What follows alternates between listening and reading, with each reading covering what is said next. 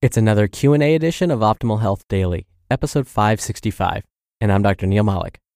Hey there, happy Friday and welcome to another Q&A edition of Optimal Health Daily, where I answer your health questions related to fitness, diet and nutrition, and lots more. You send me the questions and I answer them for you.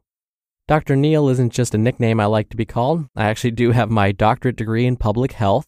My degree was specific to chronic disease prevention and nutrition, I also have my master's of public health degree with an emphasis in health education and health promotion. I'm also a registered dietitian nutritionist, a certified health education specialist, and a certified exercise physiologist to the American College of Sports Medicine. It's like being a personal trainer, same thing. I'm also chair of the Department of Nutrition and Basic Sciences at Bastyr University, California, and I hold faculty positions at two other institutions.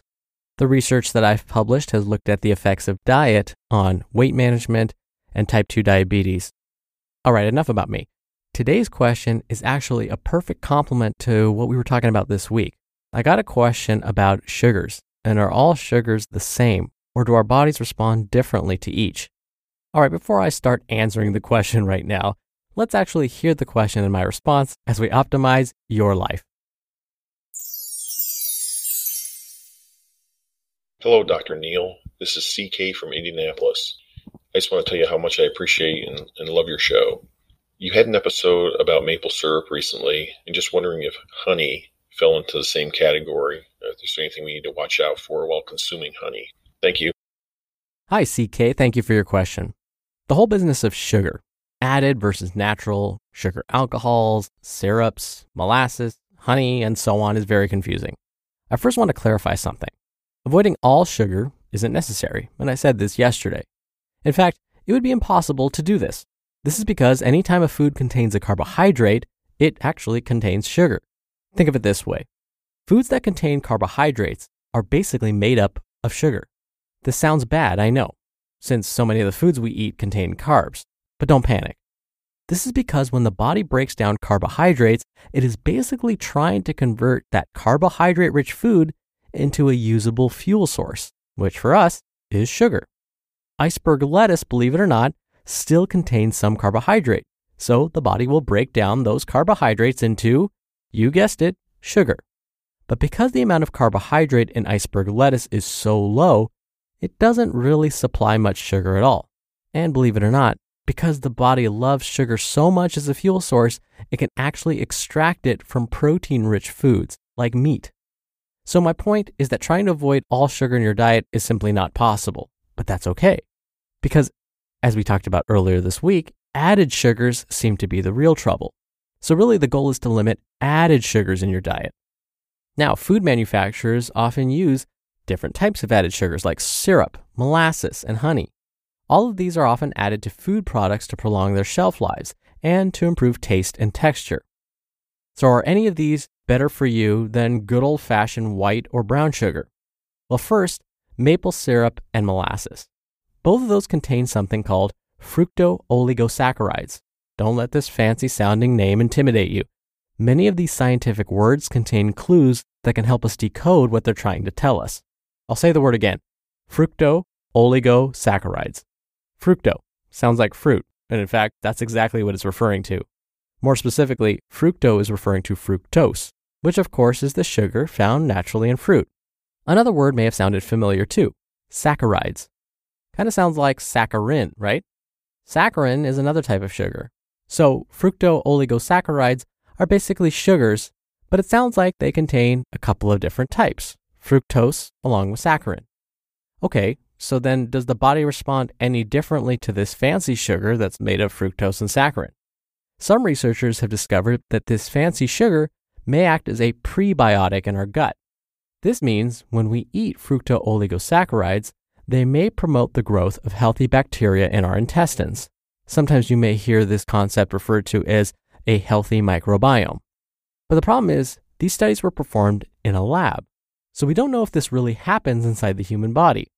So for now, I would say don't assume maple syrup and molasses are any different than table sugar, and because of that, I would use them sparingly. And in fact, I have a hunch that the body treats fructooligosaccharides the same as table sugar. This is the same story, in fact, when it comes to agave. Scientists thought that blue agave nectar which is chemically different than table sugar, could be a decent source of dietary fiber. We do know that dietary fiber helps promote the health of the microbiome. But blue agave nectar doesn't have nearly enough fiber to promote the health of our intestines. There is also the belief that agave may not raise blood sugar levels as much as table sugar. This is true only if you're consuming the pure form of agave. But because of how food companies process agave to make agave nectar, it's actually quite similar to table sugar. So, same story here. Use agave sparingly. Moving on to honey. Laboratory testing has found that not all honey products are the same. For example, medical honey that's often used to treat and heal wounds is regulated by the Food and Drug Administration, or FDA. The type of honey used in this case is often of the manuka variety, and it must be tightly regulated to be sure that it is free of contaminants. Honey has a very low water concentration and does contain some antioxidants. This is partly why it can be useful for some ailments.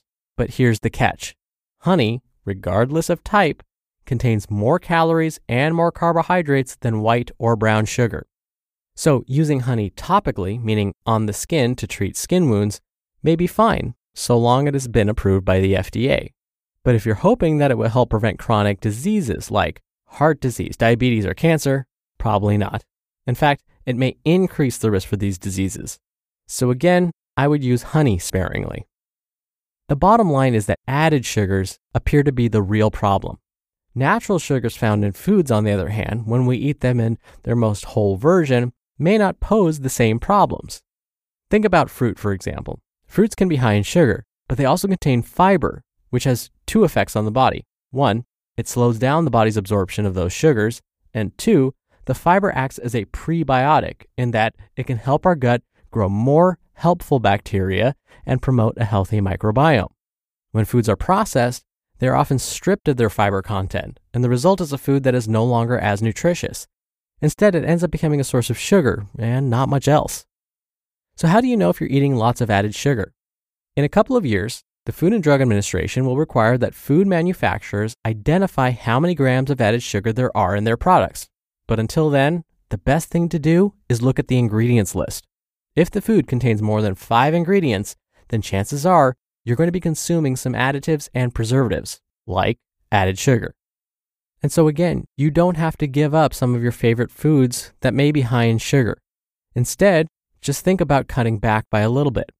You can limit how much added sugar you're consuming by first looking at the list of ingredients found on your favorite brand of food.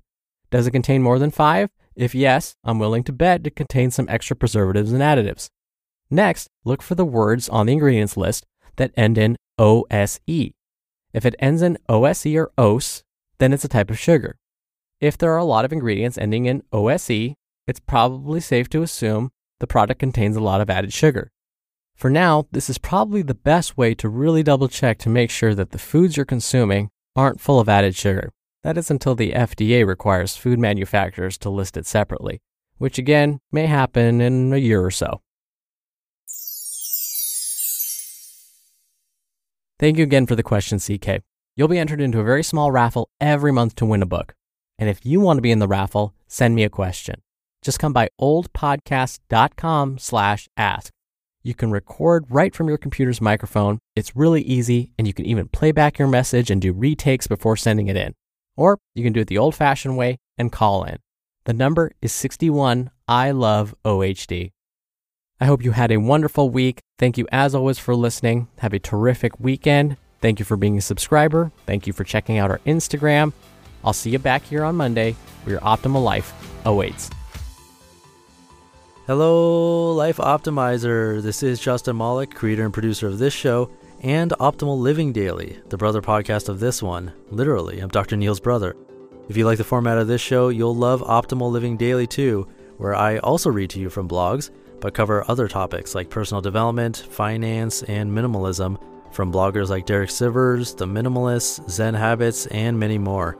So, for more amazing content read to you for free, come subscribe to Optimal Living Daily too, and together we'll optimize your life.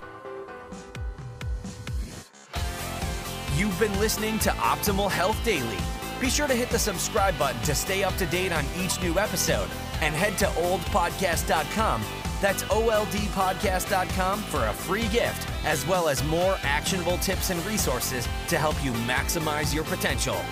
Thanks for joining us, and remember, your optimal life awaits.